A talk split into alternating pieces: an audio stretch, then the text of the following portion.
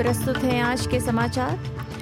देश भर में लाखों ऑस्ट्रेलियाई लोगों के करीब नौ घंटे तक डिस्कनेक्ट रहने के बाद ऑप्टस मोबाइल और इंटरनेट सेवाएँ धीरे धीरे बहाल की जा रही हैं। आज यानी बुधवार को सुबह लगभग चार बजे ऑप्टस का नेटवर्क ही बंद हो गया, जिससे ग्राहकों और व्यवसायों के लिए इंटरनेट से जुड़ने या कॉल करने में असमर्थता पैदा हो गई थी। ऑप्टिस के एक प्रवक्ता ने पुष्टि की है कि इसकी कुछ सेवाएँ दोपहर लगभग एक बजे से बहाल की जा रही हैं, लेकिन कहा कि पूर्ण कवरेज लौटने में घंटों लग सकते हैं। हमास द्वारा सीमा पर हमले में कम से कम 1400 लोगों की हत्या करने और लगभग 240 बंधकों को गाजा स्ट्रिप में वापस ले जाने के एक महीने बाद इसराइल में सतर्कता और बरती गई है। सात अक्टूबर से अब तक चार बंदूकों को रिहा किया जा चुका है, लेकिन इसराइल का कहना है कि हमास ने अभी भी गाजा में कम से कम 240 लोगों को बंदी बना रखा है, जो हज़ारों इजरायली बमों से क्षतिग्रस्त हो गया है।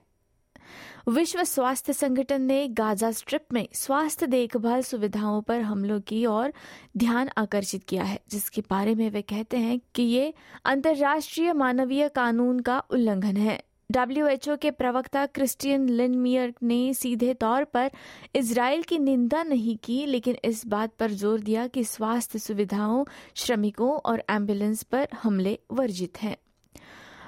विपक्ष प्रधानमंत्री एंथनी अल्बनीजी से सुरक्षा को प्राथमिकता देने का आग्रह कर रहा है, क्योंकि वो पैसिफिक आइलैंड्स फोरम नेताओं की बैठक के लिए कुक आइलैंड्स में पहुँच रहे हैं।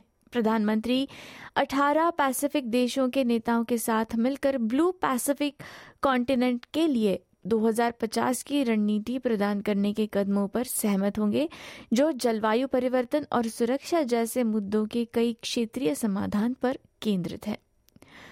आरबीआई गवर्नर मिशेल बुलक ने आज, यानी बुधवार को बोर्ड की बैठक में आधिकारिक नकद दर में शून्य दशमलव पच्चीस प्रतिशत की वृद्धि की घोषणा की है। नकदी दर चार दशमलव पैंतीस प्रतिशत तक बढ़ाने के रिज़र्व बैंक के फैसले के बाद फेडरल विपक्ष ने मुद्रास्फीति को नियंत्रित करने के अल्बनीजी सरकार के प्रयासों की आलोचना जारी रखी है। अगली खबर, भारत में चल रहे क्रिकेट विश्व कप की। ऑस्ट्रेलिया के कप्तान पैट कमिंस बताते हैं कि उन्होंने एक दिवसीय अंतर्राष्ट्रीय क्रिकेट में अब तक की सबसे महान पारियों में से एक देखी है। टीम के साथी ग्लेन मैक्सवेल की कप्तानी में अफ़गानिस्तान के खिलाफ विश्व कप में उन्हें जीत मिली है। इक्यानवे रन पर सात विकेट जल्दी गिरने के बाद मैक्सवेल और कमिंस ने नाबाद 202 रन की साझेदारी करके ऑस्ट्रेलिया की किस्मत बदल दी। इसी के साथ आज के संक्षिप्त समाचार समाप्त होते हैं। धन्यवाद।